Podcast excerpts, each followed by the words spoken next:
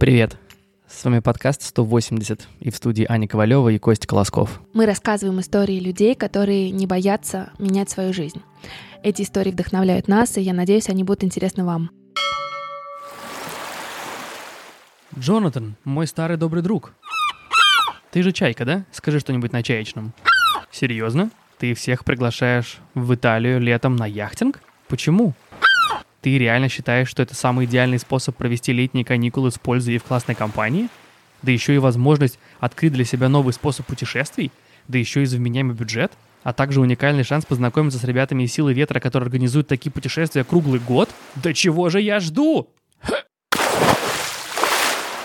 Спасибо, Джонатан!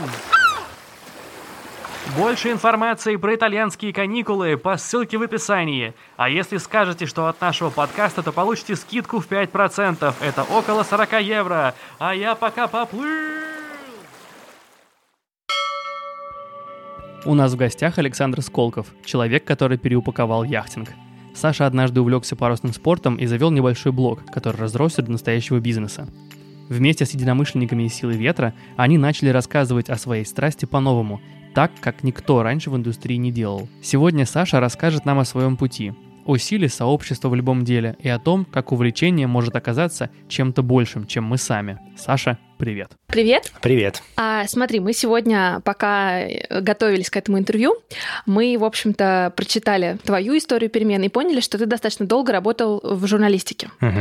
Можешь коротко рассказать, чем ты занимался до вообще вот этого нового направления в своей жизни «Сила ветра»? Собственно, там какая-то перемена, связанная с тем, что я из журналистики ушел в яхтинг, э, не такая, может быть, даже и показательная. Я там с детства хотел быть врачом, потом отучился в химико-биологическом лицее, потом стал дизайнером, потом стал учиться в Бауманском, потом пошел а в журналистику. Вот об этом подробнее. То есть ты с детства хотел быть врачом? Ну, у меня папа врач, мама врач, э, дядя врач, его жена врач. Они и ты все хотел врачи. пойти по, по династии? Ну, наверное, это просто модель, которую ты сразу же в детстве копируешь. Тебе хочется быть как... Как взрослые. Как те крутые ребята, которые тебя окружают. И для меня папа и дядя всегда были примерами. И мама у меня вообще врач-кибернетик. Это такая смесь э, медицины и математики. И меня тоже это безумно все вдохновляло. И, конечно, я хотел быть врачом. Потом э, врачом я как-то бы хотеть быть передумал, и отчасти потому, что папа меня, наверное, отговорил в тот момент, когда медицина и находилась совсем в плачевном состоянии. Сейчас mm-hmm. она может быть еще хуже, но тогда был какой-то рубеж. я решил, что увлечения свои какие-то биологии, экологии не оставлю, и пошел учиться в химико-биологический лицей все равно в школе, угу. где можно было выбрать между гуманитарными направлениями, математикой и естественными науками. Но под конец школы я безумно в химико-биологическом своем лицее увлекся физикой, на которой там тоже был упор, угу. и решил попробовать поступить в университет, где с физикой тоже будет все отлично.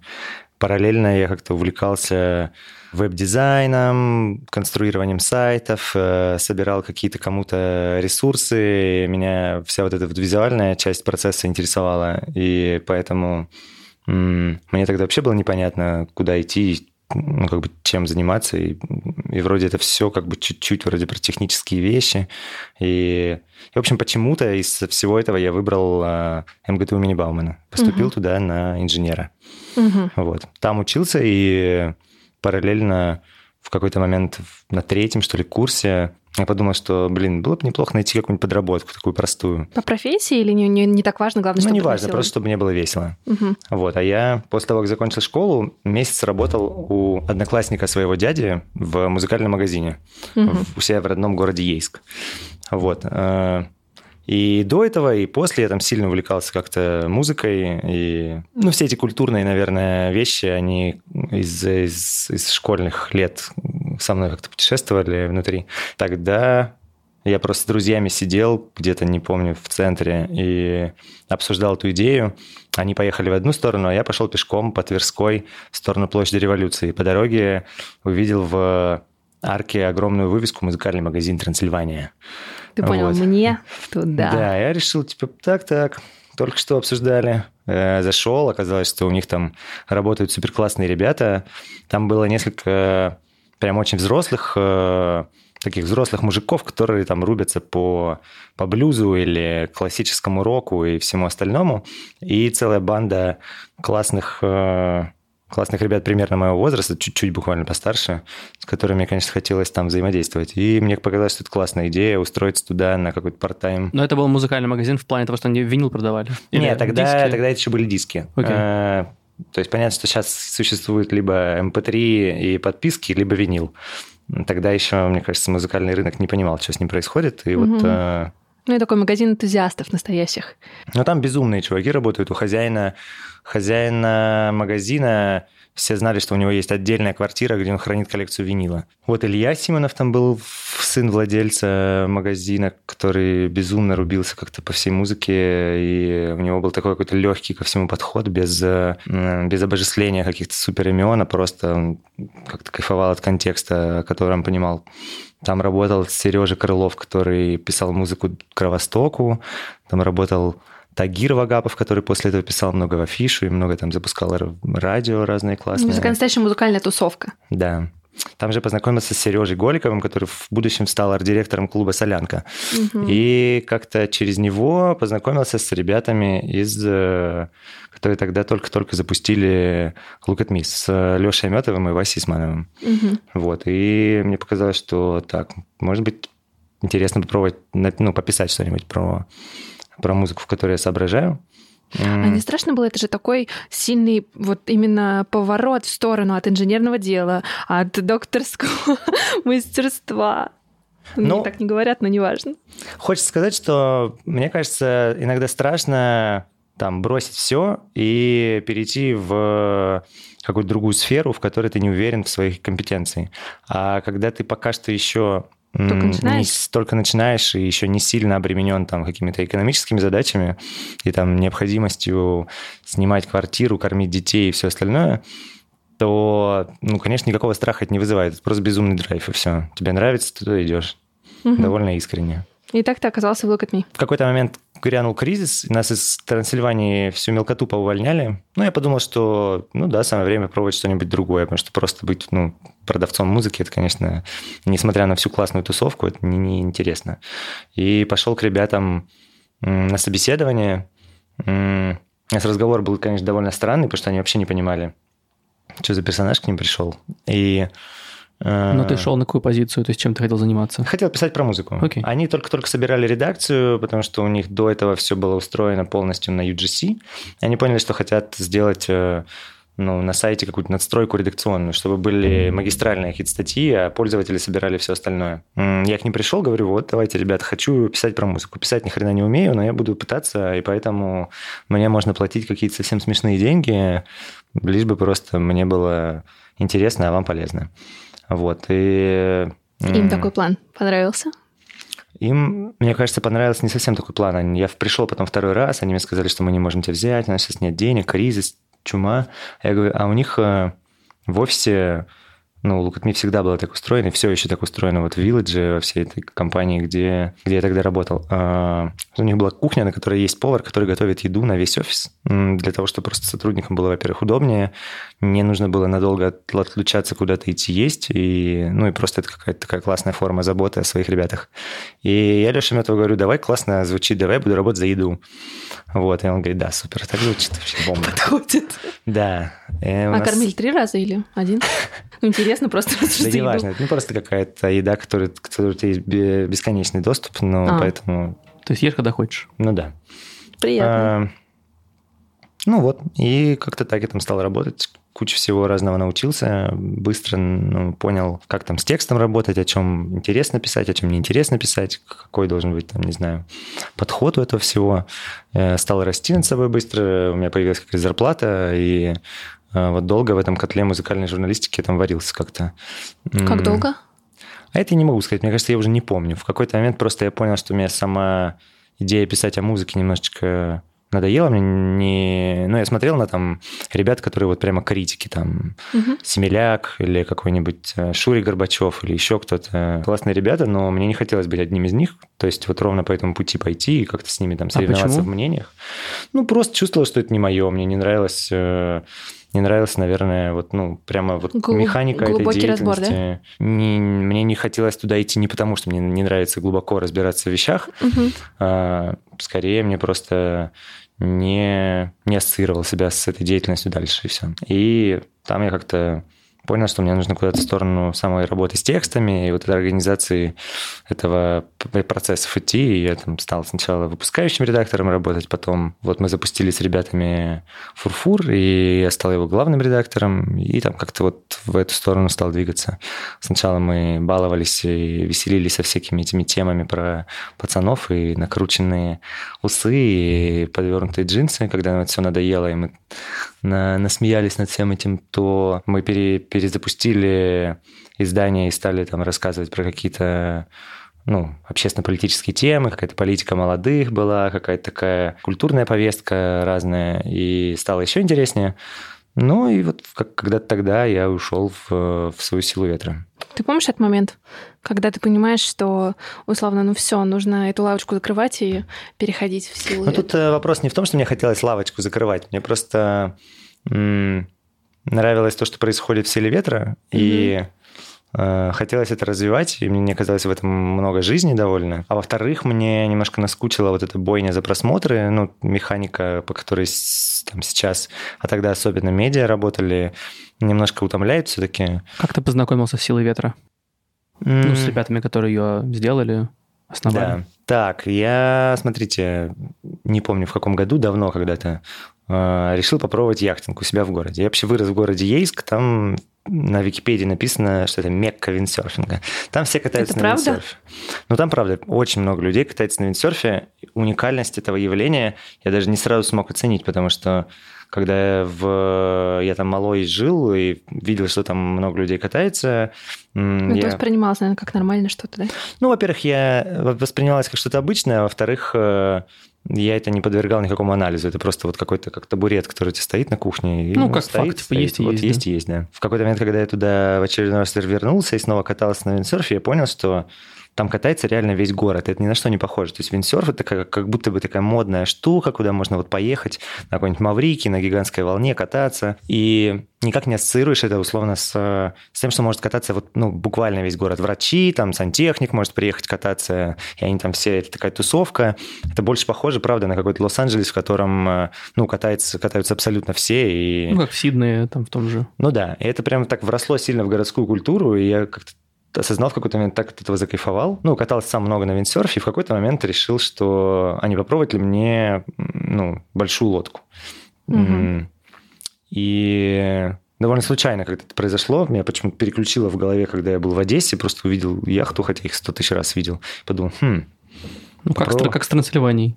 Наверное, да, как с Трансильванией примерно. А, перекрыло просто чуть-чуть и подумал, да, клевое, клевое дело. Я сам из Ейска, там есть яхта, и никогда не пробовал яхтинг. Там я так или иначе нашел э, такого местного мужика, которого звали дядь Саша, его там все знают как самого главного яхтсмена Ейска. Я с ним созвонился и говорю, что вот хотел поучиться. А и тебе сколько лет было тогда? Ну, просто в районе.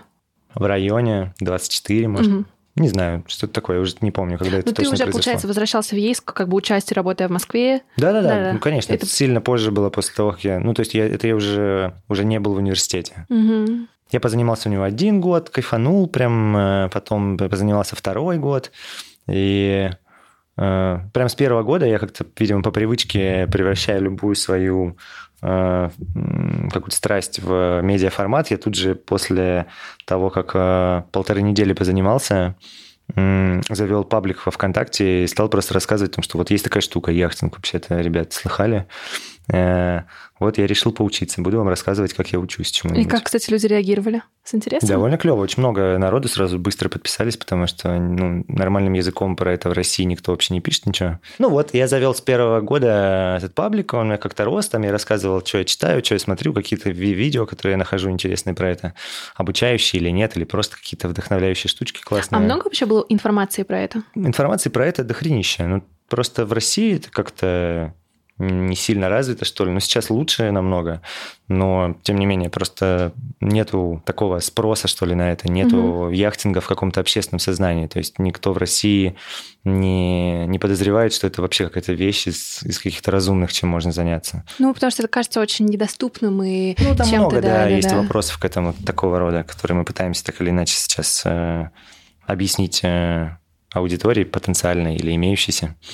Вот. И я про это про все рассказывал, там обрастало это все как-то по подписчиками. Я учился потихонечку парусному спорту.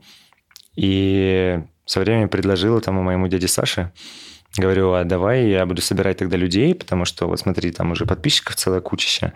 Ты их будешь учить, и мы сделаем какую-нибудь э, цену, которая принципиально вообще не похожа на весь российский яхтинг, потому что в Ейске это правда можно сделать дешево. Я ему платил немного, и за занятия я там один вообще занимался. Ну и получалось, что можно сделать, правда, самый дешевый в яхтинг в России, и людей, которые там как-то следили за тем, что у меня происходит э, в паблике, им, наверное же, ну не просто так это интересно, они могли бы потенциально попробовать. И для них можно сделать э, комфортные условия, когда это недалеко выезжать, не нужна какая-нибудь виза, там что-то еще, можно приехать, на там несколько дней позаниматься, заплатить э, какие-то очень человеческие или даже смешные деньги за это, и для себя понять, может быть, им, правда, стоит это дальше как-то все развивать. Ну вот, классная мне показалась инициатива. Меня никогда не было ну, идеи это прямо сделать настоящим бизнесом или какой-то школой. У меня не было ощущения, что я какой-то светоч или там проводник. Мне просто хотелось ну, попробовать Э, поделиться Тем, с, что нравится тебе самому. С людьми, да. В первый год, мне кажется, отучилось человек 6, а во второй человек 120. Ничего, Ничего себе. себе. Ну да, как-то так произошло. И причем со всех э, концов России, условно. Ну, и все равно с ближайшей какой-то европейской части России, mm-hmm. понятно, что из Якутии там людям тяжелее. Ну, наверное, не полетят, да. Ну. Да. А... И все благодаря паблику ВКонтакте? Да. Ну, только через него была, была Вот запись, это конверсия. И ты увидел в этом потенциал? Ну, ну, в общем, его можно было сразу заметить, конечно, этот потенциал. Не то, что я м- отучился 20 человек, подумал, так, надо сделать 500 теперь. А, вот, и ну просто я понял, что можно этим заниматься, как-то дальше что-то еще придумать по этому поводу. Я тогда придумал сделать э, экспедицию такую небольшую на Белое море. Э, это я уже отучился на капитана, получил права. Угу. Это ты все с тем дядей Саши учился? Не-не-не. Нет? Для того, чтобы обучиться на капитана, нужно найти, во-первых... Э, Сертифицированный инструктор, наверное. Да. Он должен быть приписан к какой-то школе, должен быть сертифицированный инструктор одной из систем, угу. которые выдают права международного класса. И обязательно нужно поехать куда-то ну, в условную Средиземку, потому что там реальные условия навигации, ты будешь видеть такие же скалы, насыщенный трафик. Э, и сдавать практику там, да? Да, и сдавать будешь практику. А расскажи про этот период, как ты, ну, то есть кого ты нашел, куда ты ездил, как ты сдавал? Я учился в такой штуковине, она не очень хорошая, такая... Ну, это то отчасти, почему, наверное, мы в «Силе ветра» там многое делаем, потому что очень мало какого-то хорошего, чем хочется с людьми поделиться. И вот весь яхтинг, он был построен, наверное, в России на до, до кризисных э, годах, когда у людей были деньги, и эти школы, наоборот, развивали в глазах э, аудитории ощущение, что яхтинг это сложно, круто, это должно быть дорого, брали там довольно большие деньги за это. И в одной из таких школ, вот я отучился, называется Московская яхтенная школа. Э, ну, там, у нас сейчас обучение яхтингу стоит, наверное, там, в два раза дешевле, или почти что, чем у них, и непонятно, зачем они ломят такие деньги, и они не одни такие, это просто индустрия так работала, и так принято было. Но практика там была классная, то есть э, на практике вообще все зависит все-таки не, ну, не от школы, а от инструктора. Mm-hmm. Поэтому если школа... Ну, понятно, что вроде как классная школа должна гарантировать классного инструктора. Ну, ну то есть мы... так. Ну, Чаще, конечно, это так и работает. В общем, инструктор мне классный попался. А это, получается, теоретические уроки, а потом ты прям уже уходишь в море вместе с, с инструктором. Да, ну, вообще сдать вот это вот на международные права парусно-моторного судна, они все еще одинаково так устроены. А, это теоретический курс в Москве, скорее всего. Ну, то есть мало кто делает онлайны какие-то, потому что там нужно много работать с картами, еще что-то. Поэтому это все очно, ходишь просто там, ну, условно, раз в неделю на какие-то занятия. Вот у нас сейчас такие же проходят. Похоже на дайвинг. Там, ну, похожим образом получается сертификат. Угу. Ну, много чего такого есть, да. Вот потом, э, когда ты весь курс прослушал, э, записываешься на практику, тебя отправляют куда-нибудь, например, там, я вот сдавал в Черногории. Угу. Отправляют в Черногорию, с, э, ты живешь на яхте неделю с субботы по субботу, 7 дней. Сдаешь вас практические там, навыки. Да, вас там человек 5 примерно, обычно не больше. Ну вот у нас больше не бывает, потому что нужно все-таки каждому больше внимания уделить. И тебе все объясняют. Там разных инструкторов разный подход, но вот самый такой, наверное, часто и классически считается, что игра такого игрушечного капитана, когда каждый участник э, практики на день становится капитаном. Ему объясняют э, его основные задачи, он управляет экипажем, учится это делать, там, учится что-то делегировать, что-то самостоятельно делать, э, учитывать какие-то новые для него вещи. Но в целом там тебя как бы обучают. И в конце формально нет экзамена, которым нужно вот там проставить какие-то галочки, что ты все сдал и получил права. Э, просто инструктор неделю с тобой проводит, обучает тебя всему, и по итогу просто выносит вердикт, опираясь на какой-то свой опыт, на ощущение того, как у тебя получается, на твою обучаемость, на твою, там, условно, подход к делу какой-то. Иногда могут, например, кому-то, кто, у кого отлично все получается, но у него явно такой подход, который может э, погубить э, его друзей, которых он повезет с собой на яхтинг. Такому могут не дать права, а, а кому-то, у кого получается хуже, но зато отличное какое-то отношение и хорошая обучаемость дадут, потому что знают, что он возьмет яхту и ну, за два дня уже будет э, идеальным, скажем, капитаном-новичком таким. А что было самое сложное вот да ничего, но это, правда, сдать на права капитана это очень легко. То есть э, первые пять самостоятельных походов, или там три, они вызывают довольно много переживаний, страхов или чего-то еще, и многие сдают на права и потом не берут, к сожалению, лодку, потому что им все равно чуть-чуть стремновато. На яхте просто сложность в том, что это ну, никак на тачке нельзя просто остановиться и сойти на обочину куда-нибудь и переждать. Ты отошел от причала, и в следующий раз успокоиться сможешь, когда в следующий раз пришвартуешь учишься. Пришвартоваться как раз, наверное, самая сложная задача для новичка. Угу. Вот. Возвращаемся к твоей истории. Ты получил права? Да, получил права, и э, ну, там многие мои знакомые какие-то из, из медиа потихоньку узнавали, что я вот такой странной штукой занимаюсь. Тогда это вообще казалось, типа, блин, какая-то странная штука. Вот Саня увлекся. Ну, да. Смотрите на него. И меня знакомая позвала показать кино какое-нибудь, связанное с яхтингом в баре «Редакция» такой был раньше. Классный бар. Вот. Она сказала, что вот давай там расскажешь буквально 2-3 слова про, про, про яхтинг, что это такое, и покажешь какое-нибудь классное кино. Туда пришел Макс Пенигин, который э, э, вот сделал «Силу ветра». Мы там с ним познакомились, решили э, как-нибудь встретиться, поболтать, что можно вместе сделать. Придумали с ним такую штуковину. А не до этого Максим увлекся с друзьями походами под парусом. И он и его друзья как-то ходили, э, тратили на это свой отпуск. Э, потихоньку кто-то из них получал права, их становилось две лодочки, потом три, потом десять. И так появились вот эти вот э, регаты силы ветра. Это была всегда закрытая какая-то штуковина, куда просто друзья звали друзей. Тут нельзя было попасть по какому-то объявлению, потому что объявления никакого не было. Ну, такая штука для избранных. Такой закрытый клуб. Ну, это просто вещь была для, ну, для, для друзей друзей, да. Да.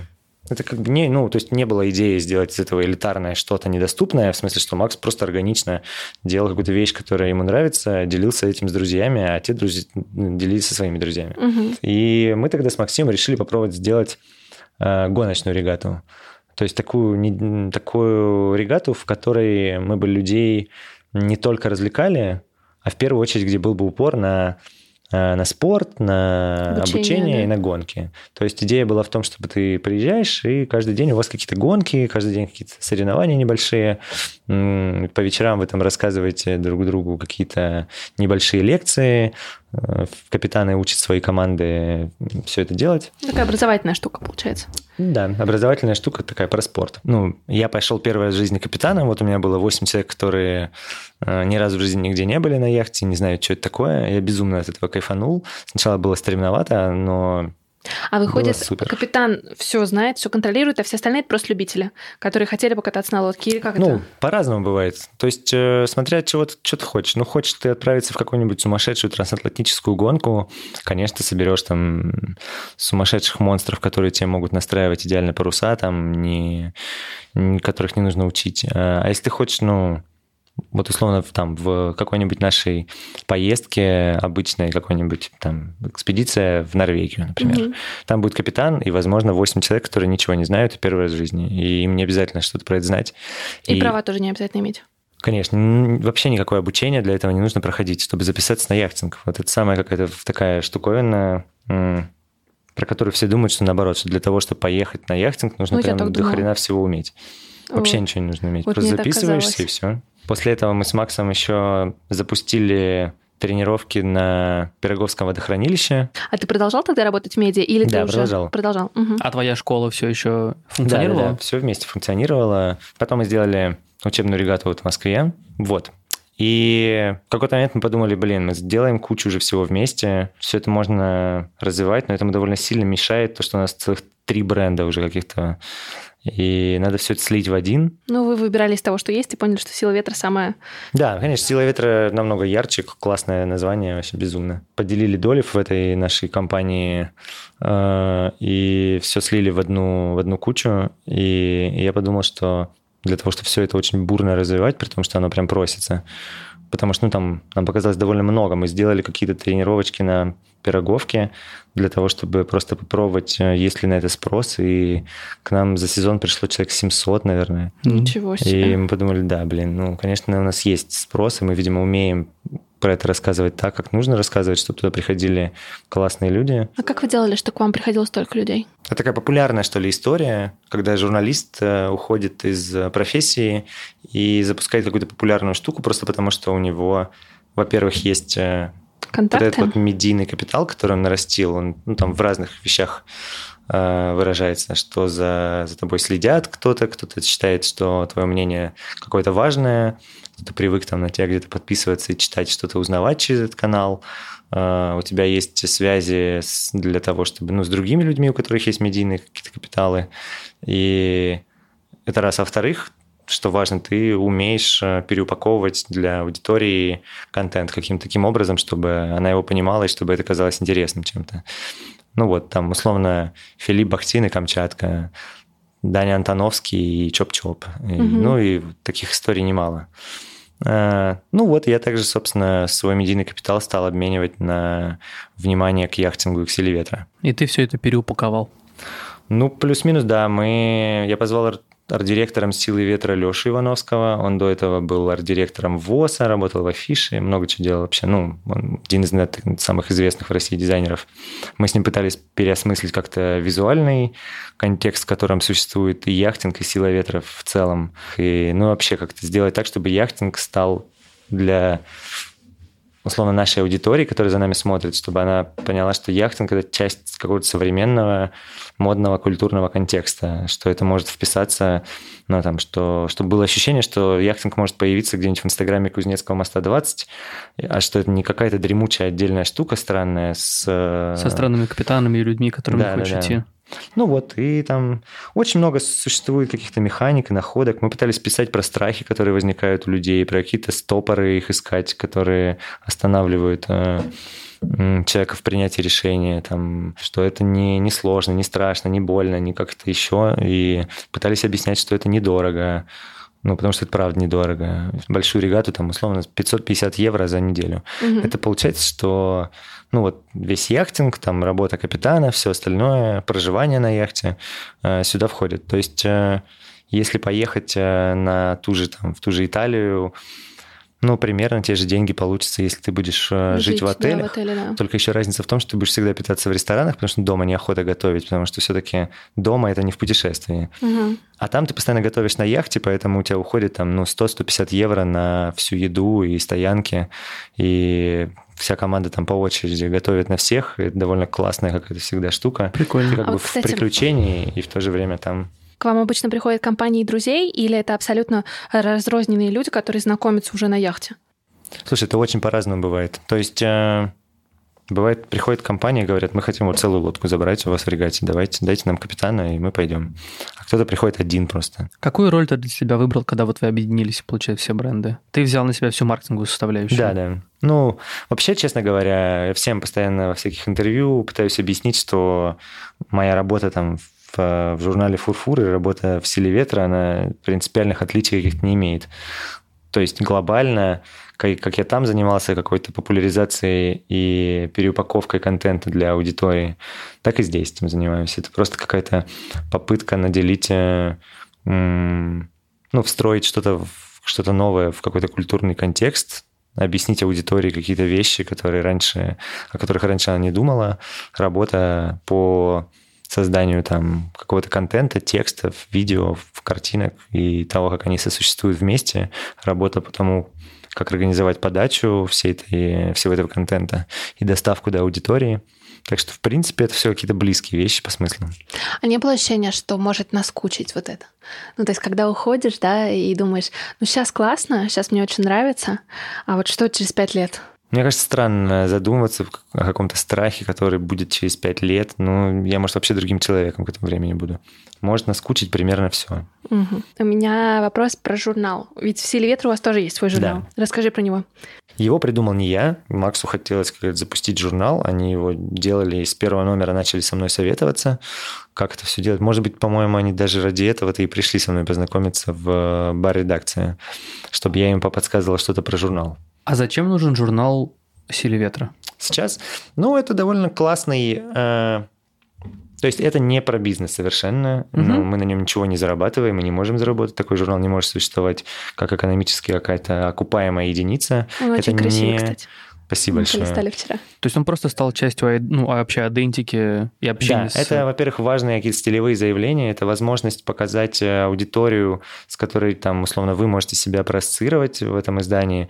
Это какая-то штуковина, с которой до читателя проще добраться с такой темой, как яхтинг. То есть в интернете, конечно, контент распространяется легче. Но вы, скорее всего, не погружаясь в это, не зайдете в статью, которая как-то с яхтингом связана. А увидев классный, красивый журнал где-нибудь в, в книжном или где-нибудь в каком-нибудь кафе, где его можно просто взять полистать, возможно, вы прочитаете ну, там, как-то какую-то часть подумаете, что вообще классные какие-то штуки рассказывают, какие-то люди тут везде такие, как я, и я, может быть, даже хотел бы вместе с ними куда-то тусоваться или поехать куда-нибудь на Липарские острова. Кроме лояльности к бренду, условно, это увеличивает э,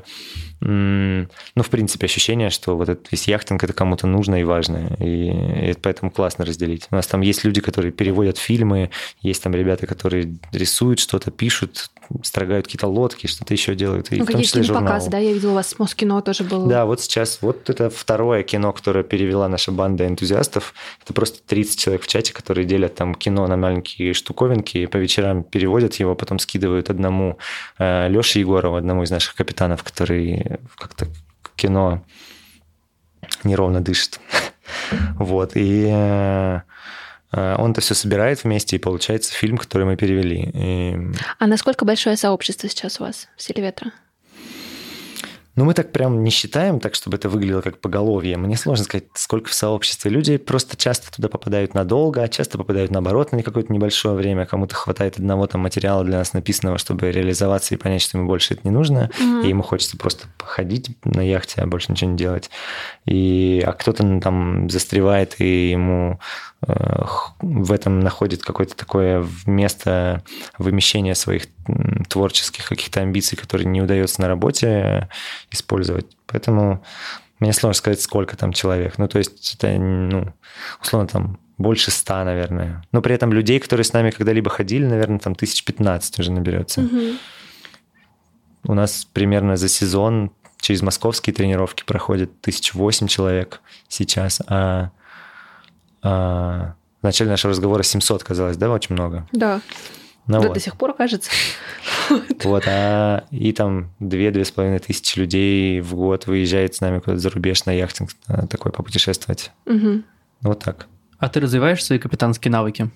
Да, ну, то есть я не хожу на какое-то дополнительное обучение больше пока что. Может ну, скорее быть. на практике. То есть как бы вы ходите там в кругосветку, да. не знаю, ты хочешь пойти, или вы устраиваете какие-то экспедиции? Пока, пока кругосветку я не хочу пойти, я просто хожу в разные регионы, сталкиваюсь с разными условиями, использую разные яхты и накапливаю опыт просто. А есть люди, которым вот яхтинг противопоказан?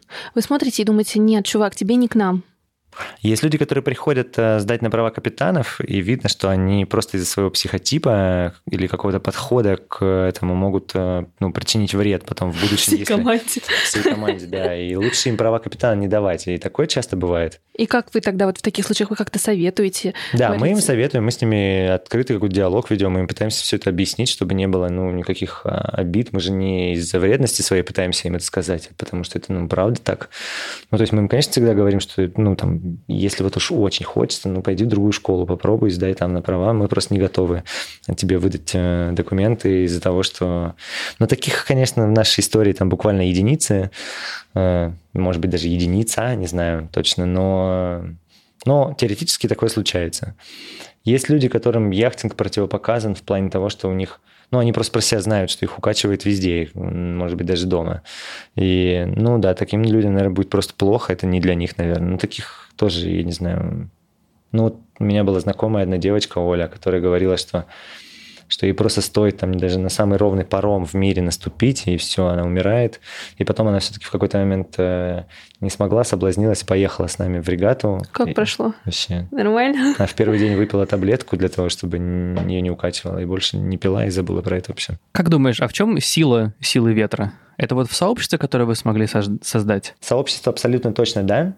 Это какой-то важнейший, наверное, элемент который позволяет нам существовать. Наверное, еще очень важно, что мы с Максом оба ваш, пришли в это очень, очень искренне. То есть нам не, не хотелось сделать бизнес, нам хотелось поделиться классной штукой с людьми, такими же, как мы. И потом это превратилось в бизнес. Конечно, это не может существовать так, чтобы мы на этом ничего не зарабатывали. Просто потому что, когда у тебя есть механика э, прибыли, тебе хочется в это больше и больше вкладывать, это больше и больше развивается, это становится на какие-то рельсы, и это может существовать совершенно органично, а не э, через какие-то жертвы с твоей стороны. Поэтому это обязательно бизнес, но при этом э, э, нам всем хотелось сделать супер классную штуку по самой низкой цене, объяснить людям, что да погнали все вместе, классные ребята, будем все вместе кайфовать, а не просто там затащить людей во всю эту механику, чтобы они тратили деньги. Как тебя самого изменил яхтинг? Окулисты, к которым я хожу, говорят, что у меня уменьшается размер близорукости. Вот это точно. Потому что раньше я очень много смотрел в компьютер, и зрение падало, а потом оно стало чуть-чуть выправляться из-за того, что много смотришь вдаль. Да, да.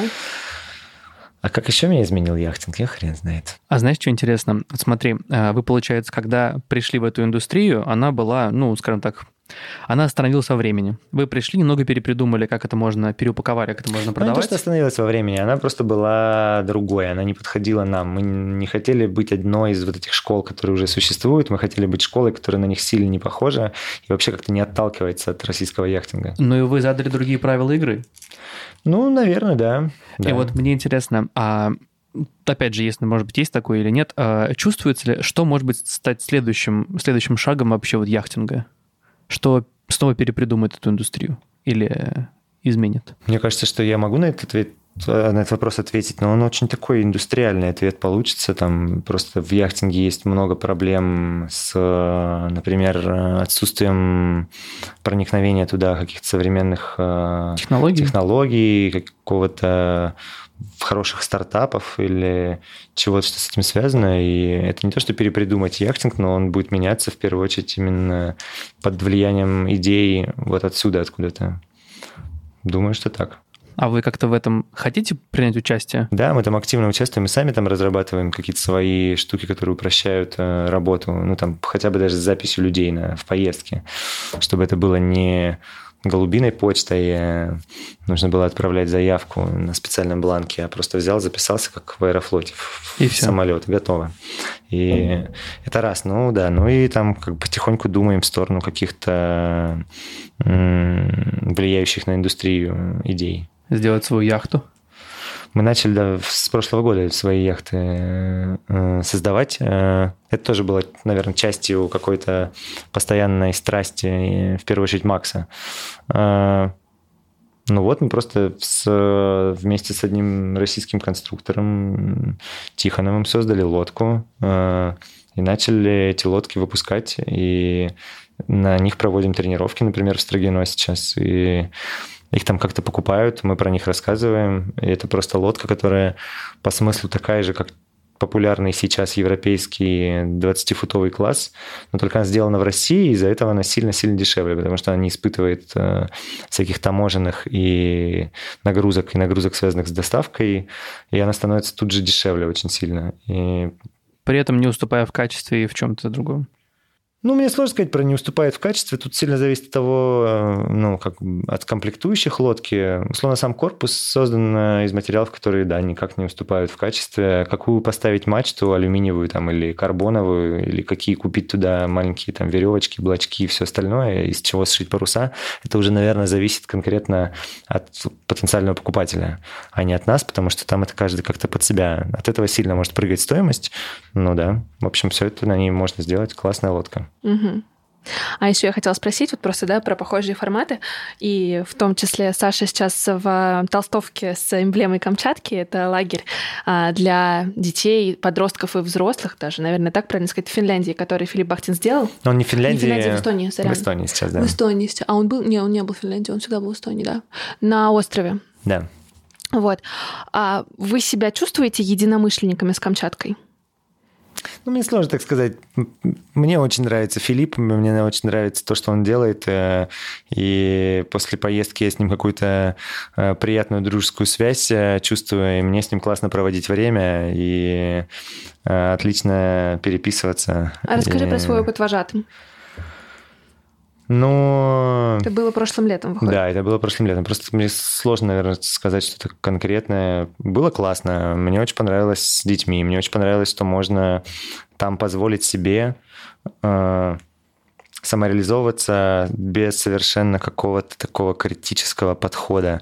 То есть там идея в том, что мы каждый день там снимаем какое-нибудь документальное кино, ставим спектакли с детьми, создаем какие-то произведения современного искусства, участвуем в какой-то совершенно лабуде, которая как-то связана с культурой, но еще с, с тем, чтобы просто вожатые развлекались. Угу. И ты все это делаешь, и каждый день просто показываешь результат. Ты знаешь, mm-hmm. что у тебя вот есть полдня примерно там, или чуть больше, для того, чтобы при помощи детей все это слепить, и вечером на отчетном мероприятии все это показать. Все показывают какую-то хреновню, и от этого и люто, люто кайфуют. Э, иногда получаются прямо очень какие-то утонченные, красивые, классные вещи. Все равно понятно, что они сделаны на коленке из говна и палок, но... Но с душой. Да.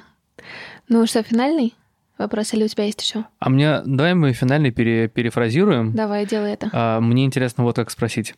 Почему нашим слушателям вот стоит попробовать регату? Как яхтинг изменит их жизнь?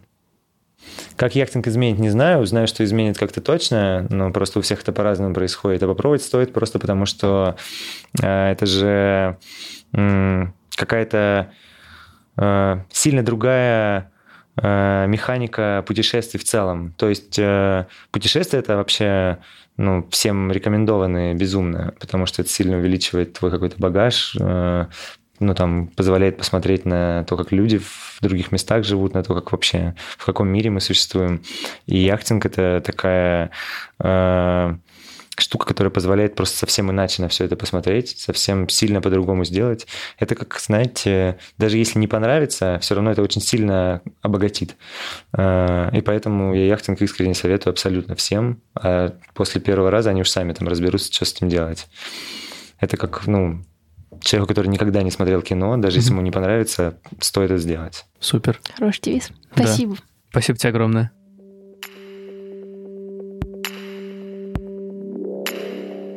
Спасибо, что послушали этот выпуск. Мы с Костей очень ценим обратную связь и будем супер благодарны, если вы запостите в сторис Инстаграма то, что вы слушаете наш подкаст. Чтобы я вас не потеряла и увидела ваши комментарии, а, отмечайте меня, Аня Ковалева, подписывайтесь и обязательно отмечайте наших гостей. Нам всем очень интересно, что вы думаете об этом выпуске. А еще у нас есть телеграм-канал и корпоративная почта, которые тоже можно найти в описании к этому подкасту. Пишите нам, мы всегда на связи. Спасибо. Производство Brainstorm FM.